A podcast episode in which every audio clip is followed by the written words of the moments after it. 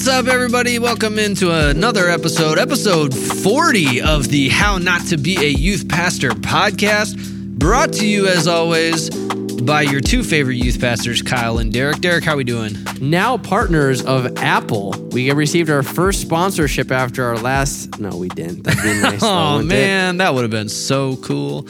Uh, still looking for sponsors for literally no reason at all. Uh, you know, we Derek and I will be honest. Uh, we aren't doing this for the money. Uh, we're not doing our podcast for the money. If we were, we wouldn't be doing a youth ministry podcast. We wouldn't be doing youth ministry at all. At all. uh, if we were in it for the money. Uh, but uh, our our heart for this podcast really is, uh, you know, we want to uh, equip, empower, uh, like we said last week, pass on all of the little knowledge that we have uh, to help make youth ministries better. Um, you know, on that note, before we dive into our quick question, you know, scheduling update, program announcement, we said this a couple weeks ago, uh, but season one of How Not to Be a Youth Pastor is coming to a close. Uh, we are going to take the summer off. Uh, we might, uh, Lord willing, drop an episode or two, uh, just kind of bonus episodes throughout the summer. Maybe live from camp after We- I own you in Gaga Ball again in front of 400 teenagers. That is a big assumption to think that I will ever be playing Gaga Ball again. Um, Fair enough. but uh, we will uh, we will be picking it back up with season two uh, in the fall is uh, is our goal. So we're uh, we're excited for that. But we have just a few more episodes. Uh, as a matter of fact, if I look at the calendar here, obviously I believe two weeks from to, when this releases. Yes, two weeks from today, uh, May 26th, will be uh, the final episode of season one. But don't worry, you know that we'll be back for we season will two. be. So we'll, we'll be ready with all the more controversy. Absolutely, every single episode just going to be ripe with controversy. Uh, Perfect. What I don't know how that's different from normal, but you know. um, uh, quick question of the day. So today's episode uh, is our rant against purity culture part two. Uh, a few weeks ago, uh, if you want to, you know, pause this and and go back and listen to. Uh, it was episode 33. Uh, we kind of gave our rant against purity culture, some of the things that we don't love about how the church has handled the conversation around love, sex, and dating over the last 20 years or so. Uh, go ahead, listen to that episode, then come back to this one. Uh, but we're gonna pick up. Last episode was you know some of our problems with it. Now today we're gonna talk about solutions. But before we dive into that, Derek, our quick question of the day: uh, How did the youth ministry that you grew up in talk about love and sex and dating? To be honest with you, I really don't remember a ton, which that might speak for itself. Uh, Now, but- uh, to be fair, that could have just been because you were a high schooler with no attention span. that's I, I mean that is not just me being a high schooler that's me being a dude in general That's I've, I have a shorter attention span I don't remember what I preached on three weeks ago. Like, let alone, dude i don't you remember know, what i had for dinner two nights ago. I don't know what you're talking about. It's That's my, fair. my memory is terrible but i do remember very insignificant things from a long time ago. But ministry and love and dating back when i was in high school which is now almost a decade ago which is crazy. Uh I remember a few things. I remember I had two incredible youth pastors who were fantastic in every sense of the word. And while I don't remember a, a ton of actual things, I do remember a lot of very candid conversations uh, on a fishing boat, at a restaurant, uh, with my youth pastor. While we didn't talk about a ton from what I can recall about actually organized sex, dating, love in our in our youth ministry, I had a lot of just honest conversations with my youth pastor about all of those things and about being a dude and the struggles that come along with guy specifics and not that it's any more or less than girls, but it is different. And you know, it just we just had so, so many great conversations about that, and uh, it really did help me in a lot of ways. I love it. Uh, yeah, my my youth ministry, I had a lot of different youth pastors shuffle in and out when I was in middle school and high school. Uh, but the one that was there for, or one of the ones that was there for a good chunk of time, uh, I remember very. This was a big topic uh, with our youth ministry at the time, and I have no idea why. Like the the question of should uh, should you date in high school as a Christian? Like that conversation was very prevalent within my youth ministry. No idea why. Um, but well, I could I could give some guesses as to why, but uh, it was it was really interesting and basically our youth pastor's stance was listen if you're going to press me for a yes or no answer on sh- should youth students date in high school my answer is going to be no. Because 95% of the time it's not going to go well. It's it's going to be a negative. And so if if we are if you're going to force me to just give a blanket yes or no then my answer is going to be no. And and I get it. It's a it's a tough place to put a youth pastor in and there's a lot of ways that that that can go poorly. Um, but I don't remember a whole lot outside of that. But uh, yeah, it was Did, did uh, it was interesting. to him? Uh, no, I wish I had. Um, I I dated uh, several times in high school, and uh, it was never like. I I wish my youth pastor had reminded me of what I often say to my students, which is when you are dating in high school, it will end in one of two ways: marriage or breaking up. Yeah. And you know, if if it ends in marriage, you guys have plenty of time, so don't rush things. And if you if it's going to end in breaking up, you don't want to hurt yourself, so don't Right. rush things. And I think that I think that's something that a lot of youth students probably need to hear about every other day. But uh, you know, it happens. Uh, but anyway, so we are gonna kind of pick our conversation back up on our purity culture uh, conversation, talking about okay, now what? Uh, you know, how do we correct purity culture? Derek, help help us out here. Because really, I mean, the whole purpose of last episode was us basically saying purity culture is the worst, and here's Just why. the worst. Yeah. Like, like, and and not a friend of the show. no, Not a friend of the show at all. and let, let's let's call this for what it is. Like we were sitting down to dinner. This is probably a month ago, shortly after this episode came out, and you and I are kind of like, man, that went well, and like statistically, people are listening to it. And I think it was was it your wife or mine? Probably both. I don't know. Yeah, They're they- both really smart. way smarter than us combined. Um, you know, they they basically said like that was really good, but you know, I think it'd be good to have an episode of like, what do you do with that, right? Like, if, if we're if we're gonna slam purity culture, then like, what's the solution to that? And that's really where a lot of this came from. And as I mentioned, I think in our in our purity culture podcast last time. Uh, my wife Meg actually did her senior project, the culmination of all of her research and study in college, on the inadequacies that the church offers in terms of purity and, and sex and relationships, and how, as I mentioned last time, she found the stats were staggering of how many people, married people, still struggled with sex because they felt like they were doing something wrong, even being married. And so, you know, really, I think the first solution, if we're going to slam purity culture, what do you do? Whether, and this goes out to whether you're a parent of a student, whether you're a youth pastor, whether you are a student who's listening, uh, or whether you're just someone who knows Kyle or I or neither of us, but you just happen to stumble upon this. There's some nuggets of ev- of something in here for for every single person. Yeah, and you know, I Derek mentioned the uh, you know some of the statistics from our our listenership for our last episode, and I, I it's worth mentioning too. You know, our our most listened to episode of all time was the very first one we released, and number two on the list is our second episode. Like that's not a surprise. Right. Uh, that's that's pretty typical. Yeah. The next three on the list are completely out of order. It's episodes episodes 22, 10, and 33. Uh, and I'm not going to make people go look up what they were because that's ridiculous. Um, LGBTQ in youth ministry, love, sex, and relationships in youth ministry, and our rant against purity culture.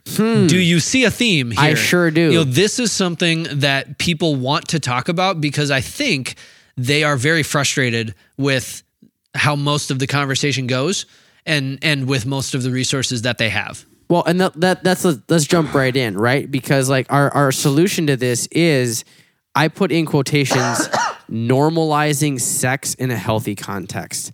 Like it it does not take you long at all to find sex somewhere embedded into every source of entertainment we take ourselves into right now. You can be on TikTok, you can be on Instagram, you can be watching a cartoon with your kids and an ad comes up like sex is everywhere. And I think that to the point of it's not just that people want to know what the church's response is. I think in general, sexuality is a topic that is prevalent and real to every single person living right now in some form or degree. And so, what is the solution? If you are a parent who is trying to figure out how do I approach this with my kid, if you're a student and you're going, I have all these feelings, I don't know what to do with them. If you're a youth pastor going, how do I shepherd and do all this type of stuff? I think we need to get to a, a place, and it's gonna make you uncomfortable, but it shouldn't. And number one is normalizing sex in a healthy context. What I mean by that, don't make it a taboo subject that you just shy away from. Don't let it just become this thing that we're not going to talk about it because I'm not sure how to handle it. What you're doing when you do that by not talking about it, not bring it to the forefront of the conversation anyway, you're attaching shame and guilt and stigma to the concept of sex. And what's happening is we're not talking about it, which is instilling this idea of shame or guilt. And what happens with that is now as a person, as a student, as a as a youth, whoever you are, that guilt and that shame makes you feel like you need to be secret about it. And so my wife, who is incredibly beautiful and incredibly smart, found in her research that further um, by having this shame and this guilt uh, that's attached to sex further discourages relapse and sexual sin. Uh, let me let me rephrase that. When you remove the shame and the guilt, it further discourages relapse and sexual sin. To put this a different way, if you are someone who doesn't talk about the fact with your kids that pornography is a thing, that masturbation is a thing, that sex is a thing, it's that shame and that guilt that happens. And what's for it, it, what's happening is whenever they do one of those things and it gets found out, because of the shame and the guilt, they're more likely to do that again. Whereas if you were just upfront about it and real about it, um, you know, if you take that shame and that guilt away at the forefront, you're going to find better sex lives for those who were pulled because when that ga- that shame and that guilt wasn't there and they don't think they're doing something wrong, they naturally have better sex. Who would have thought, right? Like if you can talk about it before people actually get married, it actually helps that put into a def- different perspective and different context for when they do. And so let's be honest the world does not shy away from sex. In fact, it embraces it. The world outside of the church is naturally bringing sex into so many different areas it wasn't before. And so the Christian world would do a very, very good thing to not shy away from it to not converse about it, to not bring it up and talk about it in a healthy context. Because this is what I tell my parents all the time. If you don't talk about sex with your students, they're going to find out about it by the kid at the back of the bus, the kid on their TikTok, the kid on their Instagram, who their version of sex is just sleeping around and doing stuff. So, would you rather educate your son or your daughter in the way that you know sex really is, or from the person who's got an agenda who's going to teach them things that they probably shouldn't be. I know which one I would want to choose. And so I think this is probably the pinnacle of this entire argument. We need to normalize sex in a healthy context. Emphasis on all those words. Did that rhyme? It actually did. Sorry. Normalizing healthy context. Those two things are incredibly important because while you want to normalize it and make it not this crazy, crazy thing of, oh, you said sex, because that's what happens. Like, I just did a, a series with our students uh, a, a few weeks ago, and I said sex, and the whole room like changed. Oh yeah, there I've were, got one coming up here in a couple weeks that actually by the time this episode drops, it will have been last night. Yeah. So like we need to make it a normalized thing and talk about it as if like, we have no problem talking about anger. We have no problem talking about drinking. We have no problem talking about all these things. And so we shouldn't just make sex this super hyper spiritual thing. And like, if you even think about sex, you feel dirty or not because it's not. Like, sex is a fantastic thing that is God ordained. And so we can't shy away from it. We can't hide it. We can't just attach shame and guilt to it because nothing but bad comes from that. We need to be very upfront and open about it in a very good, healthy way. Yeah, I love what you said that, you know, thinking about sex is not the problem. It's how you think about sex Yes. that becomes the problem. And that kind of ties into, you know, the next thing that I want to talk about here, which is, you know, if, if we're going to correct purity culture, some some one of the things that we really need to take a look at is you know straight from the mouth of Jesus shocker uh, placing ownership for lust on the luster and not the lusty Yeah. which there's no way that that's a word lusty Lusty. but it, it reminds me of uh, I believe it's uh, Lightning McQueen's sponsor Rust-eze Rust-eze, that's that's yeah. what it makes me think of Well But, done. uh, Matthew tw- five twenty nine, right? That's when Jesus says, like, if your right eye causes you to sin, gouge it out. He doesn't say if your right eye causes you to sin, go throw a burlap sack on a teenage girl and call it good. Right. Uh, that what? Well done. that was that was really something. Uh, at that, yeah. Anyways, uh, the the ownership for lu- like Christ clearly clearly places the ownership for something like lust on the person doing the lusting, not the object of their lust. And and that's something when we talk about purity culture within church contexts, uh, that is really really important. Um, another one that I think is is really important is you know we need to seek discernment uh, as as youth pastors, but as as students as well as parents, like everybody involved in this conversation. Uh, discernment is is really really key. One of the questions that that I get asked all the time is, you know, how far is too far physically in a dating relationship, and you know the the visual and I may have shared this on the podcast before. I don't know. It's really good though, so we're going to talk about it again. One of the things that is I, I love the visual of you think about a circle, uh, trapezoid, pick any shape you want. I don't care. Uh, we'll go with the trapezoid because that's where we landed. Uh, if you and then you place like a little dot in the middle of the trapezoid, Yep. and that dot is God. That, that's Jesus. And anything within the trapezoid is God's will. All right. And and students find themselves trying to figure out where is that line? Like I don't want to cross the line. Where is the line? I need to figure out where the line is. And no matter where you, I'm going to go back to the circle because it fits the analogy a little better. Uh, no matter where you are in the circle, if you are focused on trying to find the line, your back is going to be to the dot in the middle. And, and my point is, you know, when it comes to the physical side of relationships, and, and that's kind of primarily what I'm talking about when I say seek discernment, although that should apply to just about everything. If your focus is on God in the middle of the circle, then you're going to be walking toward that. You're going to be less concerned with where that line is. I think what's a challenge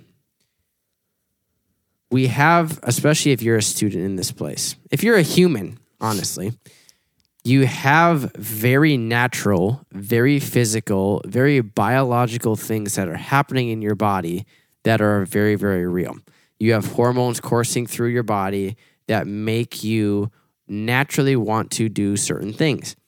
And so, this is the age old discussion of flesh versus spirit, right? And it's almost like the church's response has been to shame and ridicule and just really destroy the flesh and just go all after the spirit. And like theologically, there's not necessarily anything inherently wrong with that. I think that here, here's here's the difference, right? Like God put those hormones inside of you.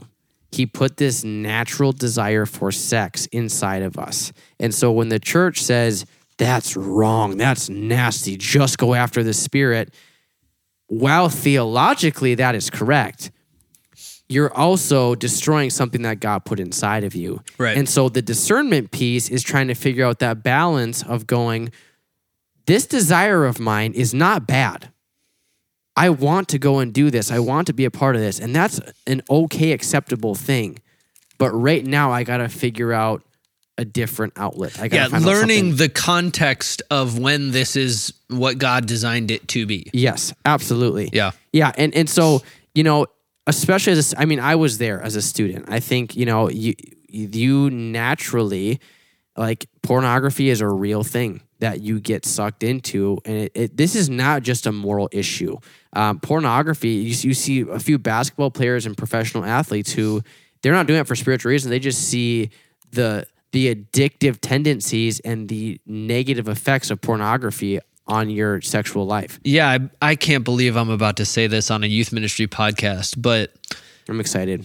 Ariana Grande, I believe, has come under a lot of fire recently in the last few months for taking a pretty strong stance against pornography. Yeah, right. And- She's under fire for taking a stand against it. Which is mind-boggling. Yeah. Um, but another example, like you said, of of even non I, do, I guess I don't know what her spiritual life is like, but I'm gonna go ahead out on a limb and say non Christians recognizing that this is not good. Right. Absolutely. And so that's just where is you have to figure out as a student, as a parent, the easy thing is to just draw a line in the sand and just go, this is a bad thing. yeah. You shouldn't do it.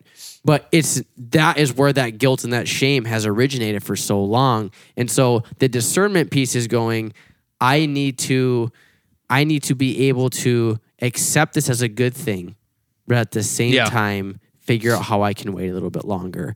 And I think a big piece to this is forgiving failures. All right. Like yeah, those two kind of go hand in they, hand. they there. really do because I remember when I was, I think, man, 13, 14. Let's just be real. I've, I, I'm open with this with my youth students. My wife knows. Like pornography was a consistent part of my life at that time of my life.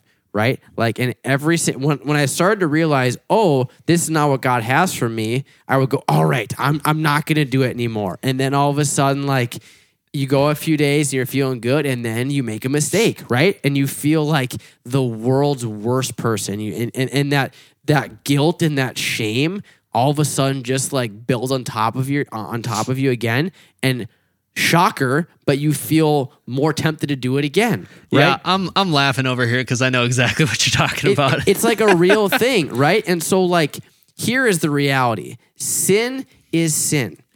If you go about your day today and lash out in anger, if you're a parent, if you lash out in anger and do something, guess what?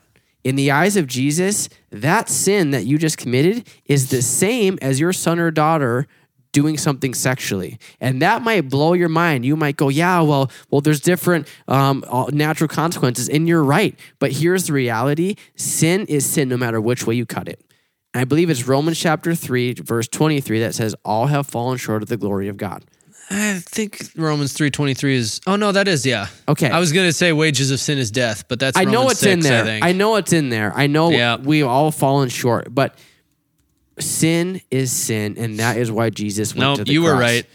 You win. Thank you.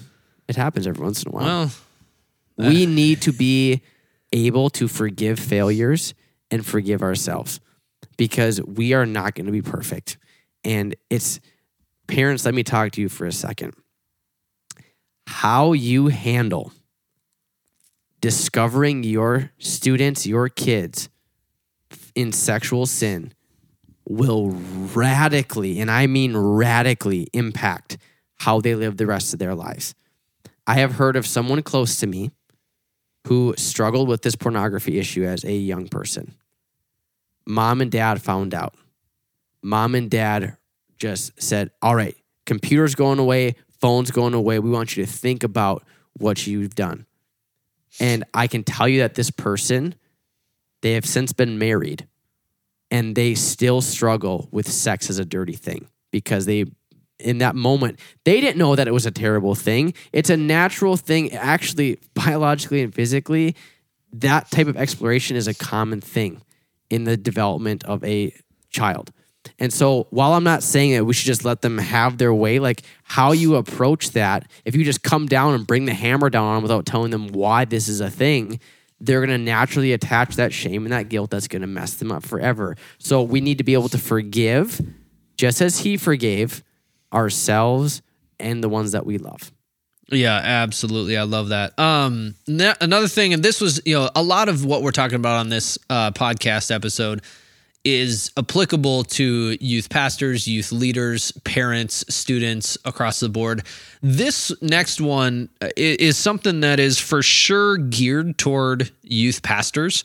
Uh, I can see some application for parents as well, but this one's primarily for youth pastors. Uh, when it comes to purity culture and and modesty, uh, you, having a dress code for your youth ministry is tip or and like some of the events that you do is typically something that is necessary. Uh, if you're going to do that, come up with a dress code that makes sense. Uh, that something that is a little bit more objective and less subjective. Uh, you know, I I love to use the example of you know many youth ministries will set the dress code for ex- for example like short or skirt length for their girls. Uh, it- and and we fully acknowledge that we are two male youth pastors talking about this subject, but But uh, we did talk to our wives about this very thing. heavily. And and this is something that my wife and I have spent a lot of time thinking about trying to come up with over the last few years. A lot of youth ministries will say like you know your skirt or your shorts have to go down past your fingertips. Uh you know that's that's kind of you put your fingers down on your on your leg uh, when you're standing up straight straight elbow as long as your shorts or your skirt comes past your fingertips you're good to go. Uh, some other youth ministries will say like they have it has to come down to your knee uh, or whatever it is. All super subjective. This is going to come to us as a shock but like god actually made everybody differently. And um, you get somebody with really long arms or you get somebody with really long uh, is it femurs is Yep. is from your hip to your knee? Thank you. Uh, i actually don't think i ever took an anatomy class Well ever. done. i don't know how but uh, nailed that one. You know you got really long femurs or really long arms uh, or or whatever like that rule is going to look different on everybody which can become kind of an issue and so one of the things that and and this is something for you to talk about with with your ministry, you know, figure it out in your context. But something that we came up with that has worked pretty well for us over the last couple years is we just say guys, girls doesn't matter. 5-inch inseam. You know, that is the requirement.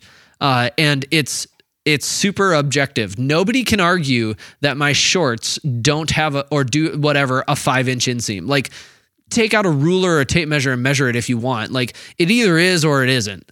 Uh, and and you know for skirts, like it's it's the same spot on your leg Yep. that that you, that you're aiming for. And so that's that's been something that we've been able to say.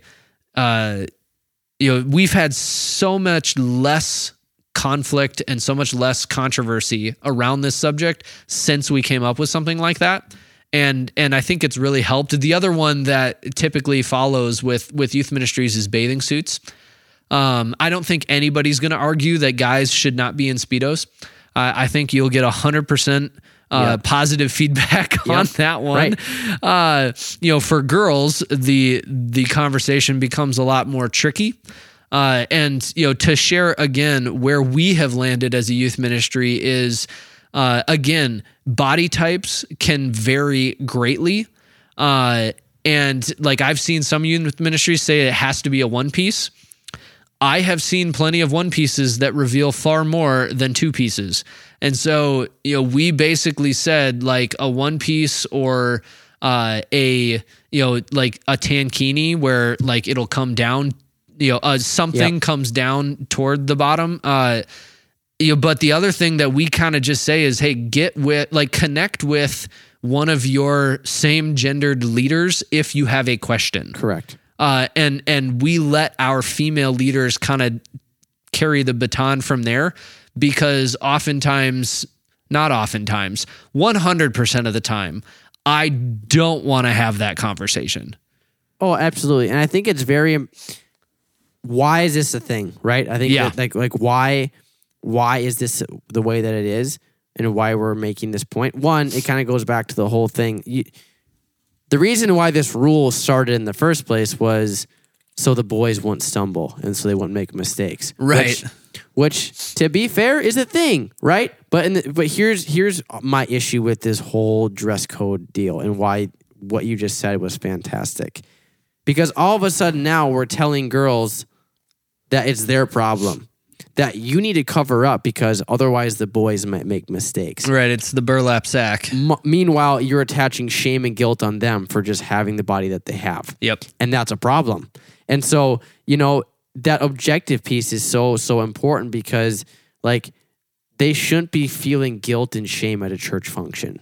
They shouldn't be flaunting and, and doing things that, you know, whatever. You, you know, you'd think. It, it, it's, it's a balance, 100%, right? But, like, again, I think the whole pattern of today is just minimizing and managing the subconscious guilt and shame that's been attached to all Yeah. things in this case. But um, uh, on a little more, I mean, less practical, but you know, a little more theological uh, stance. Seek sanctification over perfection. Number six.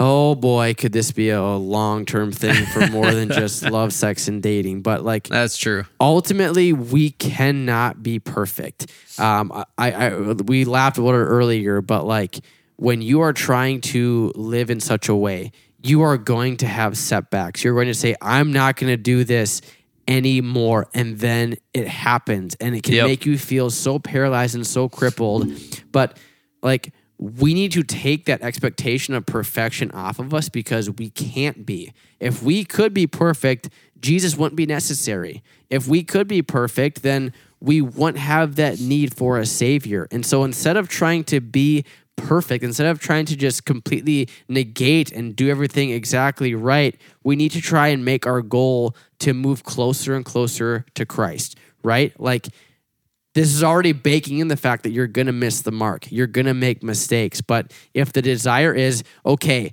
I took one step back, but I'm 10 steps farther than I was two months ago, that's growth, right? Like we are, if, if you are, you know, 20 steps away from being completely out of the woods, you might take five forward and two back, but then you'll take another four forward and one back.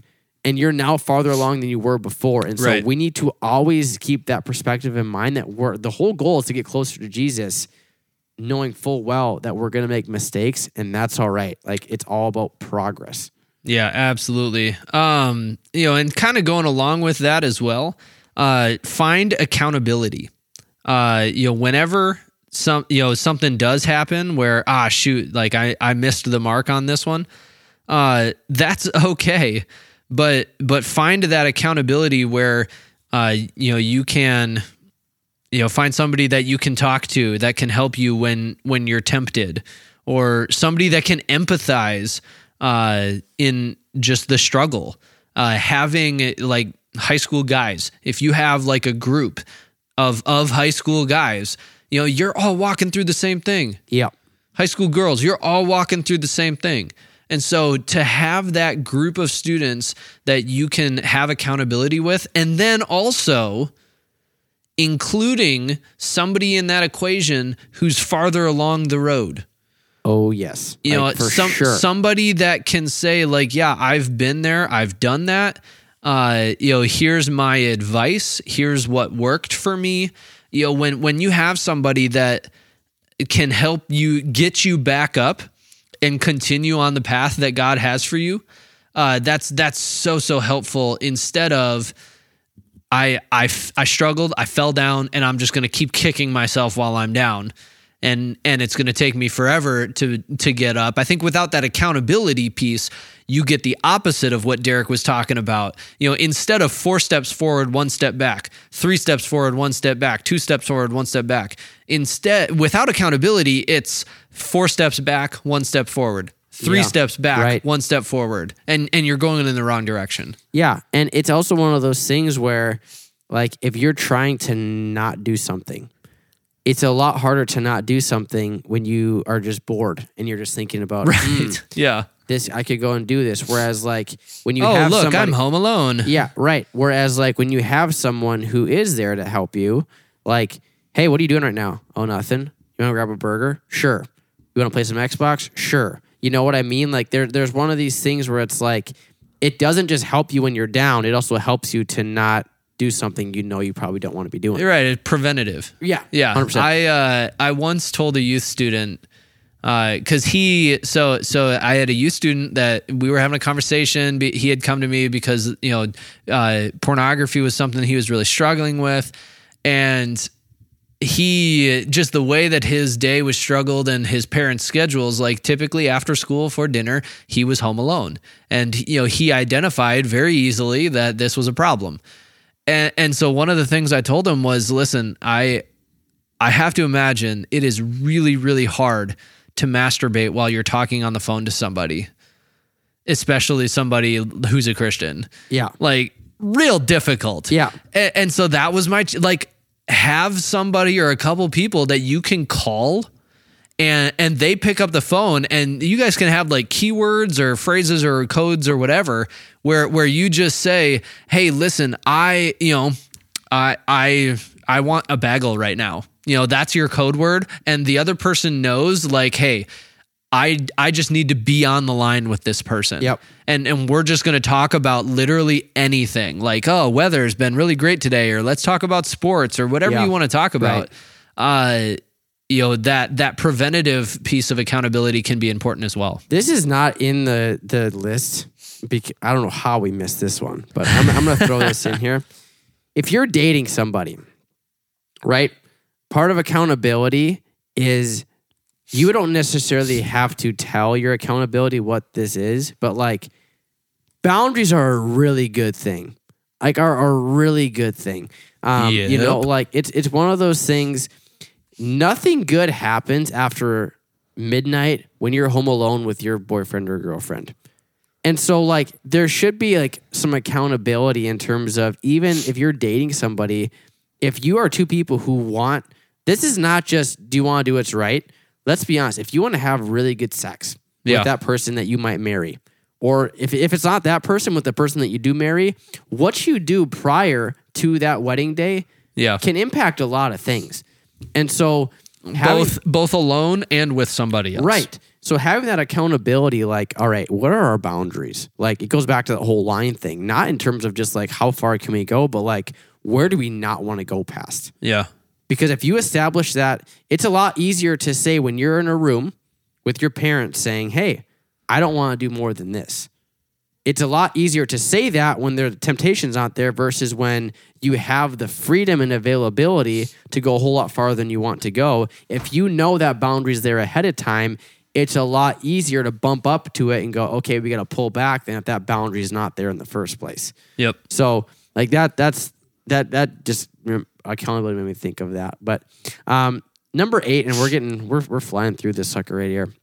Um, number eight, evaluate your intake of information. This is not just for you students. This is for every single person anywhere. What is influencing the way you view sex?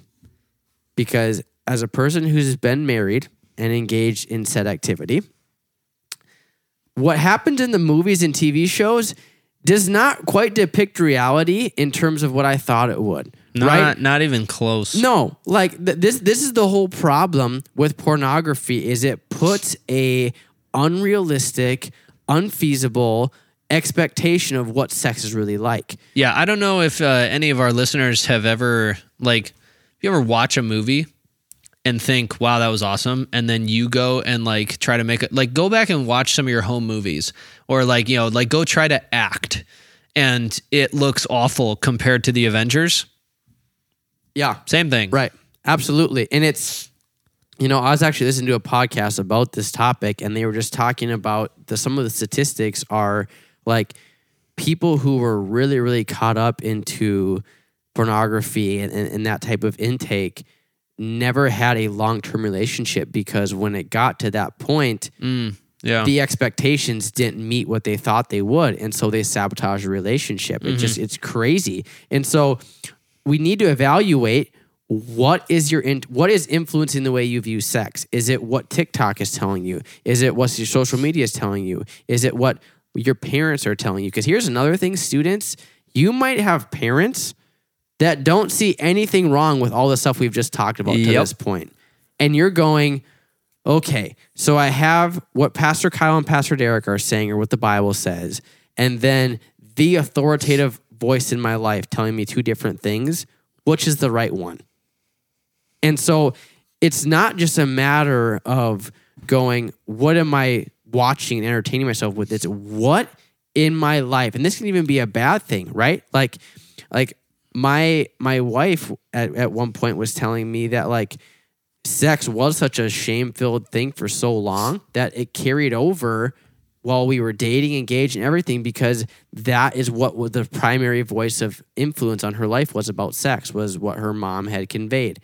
And we've since talked about it and, and rectified it and all that good stuff. But ultimately, you need to find good quality sources that are going to give you real information about reality in terms of sex and eliminate the bad sources.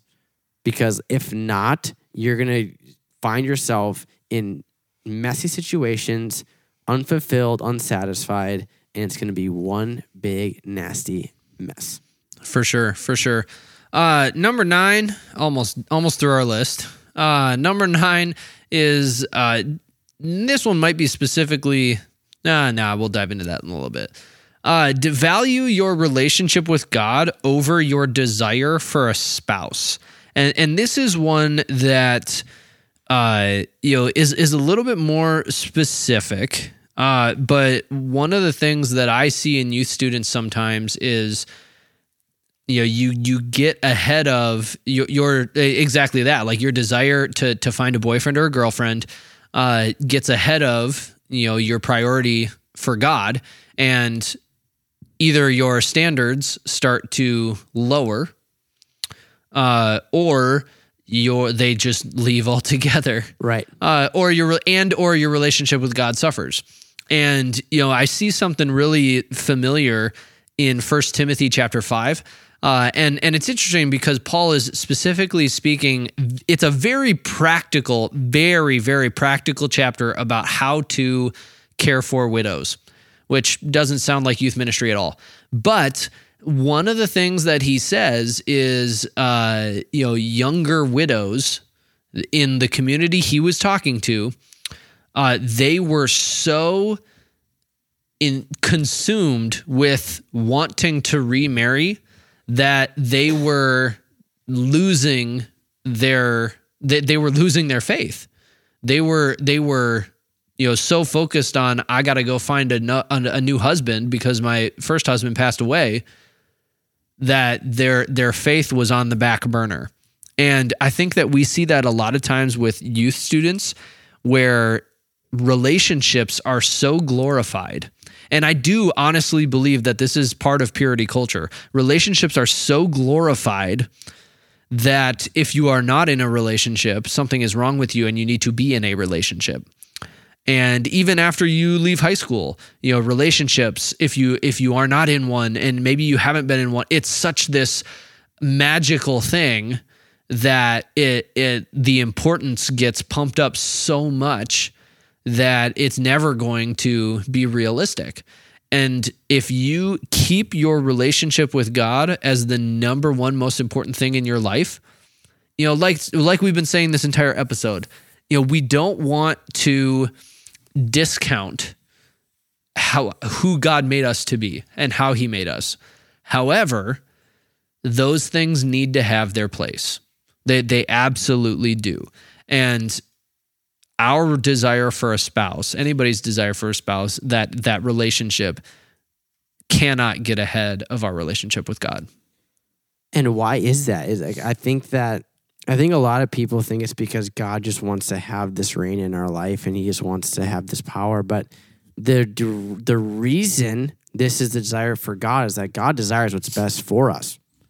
You know what I'm saying? Like God doesn't want you to be in a relationship that is not fruitful, that is not helpful, that is not good for your life. Like imagine God saying, I want you to be married to this person who's miserable and just the worst. Like that, that's that's just not in his character, Right. And so I think for so long, it, th- this this misconception is that God just God just doesn't like us, so that's why He's making us do this. And it's like, no, like God wants you to save yourself. Why?